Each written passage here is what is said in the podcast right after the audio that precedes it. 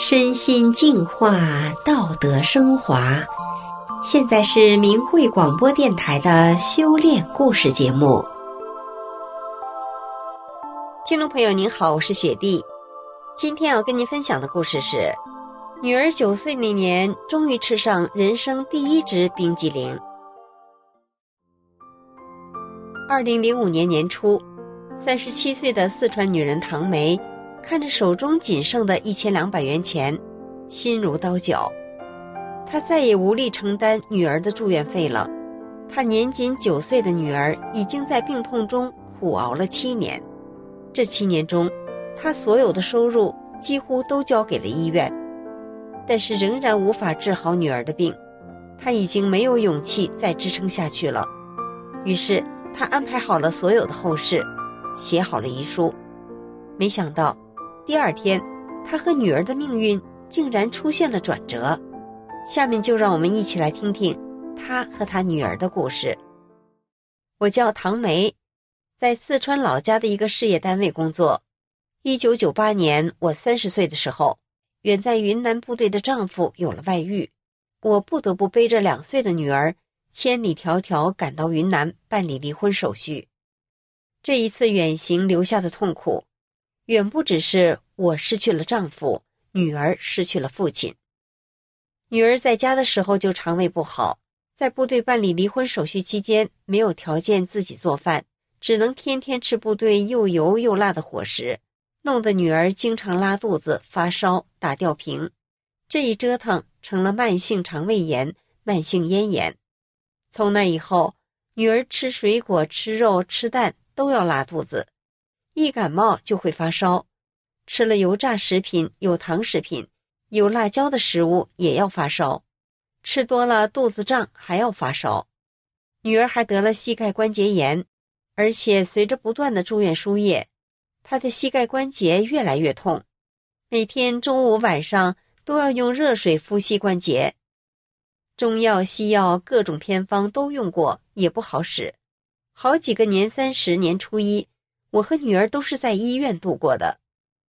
望着皮包骨头、脸色蜡黄的女儿，我的心无数次的颤抖。我多么希望所有的病痛都发生在我的身上，我多么希望能为女儿承受一些病痛啊！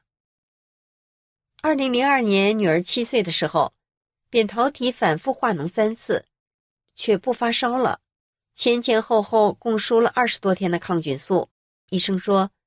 因为反反复复发烧输液，把免疫细胞都杀死了，病菌与免疫细胞打不起仗来了，就不发烧了。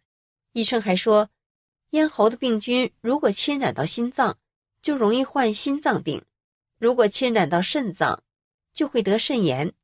我听了不寒而栗。我不知道这条求医之路如何走下去，也不知道这条路何时才是尽头。在医生的建议下，女儿上了手术台，摘除了扁桃体。看到还在麻醉中的女儿，脸色苍白的被从手术室推出来，我如万箭穿心。这么小的生命，为什么要承受如此的痛苦？之后听了医生的建议，前后打了几组增强免疫力的针剂，一开始还真起了点作用，可是不长时间又不行了。冬天。他的整个身体都是冰凉的，握着他的双手就像冰块，冷得透骨。冬天上学要戴帽子、口罩、手套，身上要穿两件毛衣，再加一件羽绒服或太空棉的外衣，还要抱一个热水袋。一旦手太冷了，或者跟着小朋友跑几步，身上出了汗就流鼻涕，过了几天就又发烧了。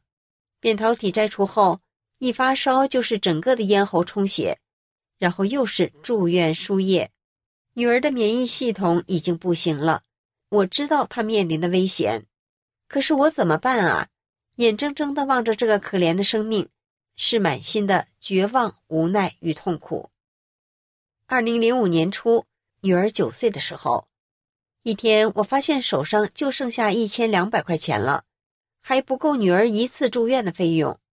我感到自己要崩溃了，而且这么多年我自己也浑身是病，过敏性鼻炎、慢性胃炎、妇科病、乳腺三度增生。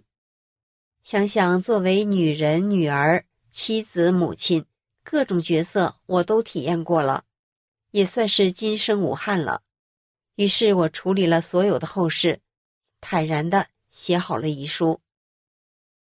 然而，就在第二天，我偶然遇到一个朋友，他告诉我他在练法轮功，他以前也是疾病缠身，现在都好了，建议我也练练。听了他的话，我决定当天下午带着女儿去试试。在这之前，我听过、看过电视、报纸对法轮功的负面报道，可是我既然死都不怕了，我还有什么可顾虑的呢？无论如何。我也要去试试。带着这样的心情，我领着九岁的女儿开始学练法轮功。一开始，每天一练功，女儿肚子就开始排气，功练完了才停止。这种状态一直持续了近一个月。练功的第二天，女儿说：“一练功，喉咙处就有法轮在转。”我听了后，心底的高兴难以形容。原来书里说的是真的。女儿这下健康有望了。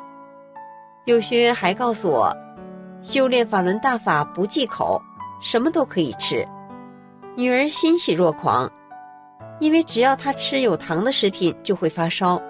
九年以来，她居然没有吃过一块生日蛋糕，没有吃过一个冰激凌，好多东西她都不能吃。但就从这时起，女儿开始喝牛奶、吃蛋糕。水果、鸡、鱼、肉、蛋，他可以吃冰激凌了，他的身体却什么事也没有。不长时间，原来面黄肌瘦、皮包骨头的女儿，变成了一个脸色红润、健康活泼的孩子。女儿的学业也一点点好起来，小学四年级的时候，已经是班上前几名了。我所有的同事、亲友都见证了法轮大法的神奇。而我自己一身的病，也在不知不觉中好了。修炼以后，看了法轮功的主要著作《转法轮》，我明白了，人会有许多的不幸，是因为生命轮回中为私为己做了许许多多的坏事。所以，一个生命要想拥有美好的未来，一定要用真善忍的标准要求自己，行善积德，做好人，多为别人着想。积善之家必有余庆，积不善之家必有余殃。祖上积德，儿孙有福，这是千真万确的古训啊！明白了这些道理，在家里我不再用指责埋怨的方式教育女儿，而是善意的对她讲道理；在单位，我也不再因为自己比别人的奖金少而愤愤不平；和同事发生矛盾的时候。我会向内找自己，是自己有什么不好的心，才导致出现这个矛盾。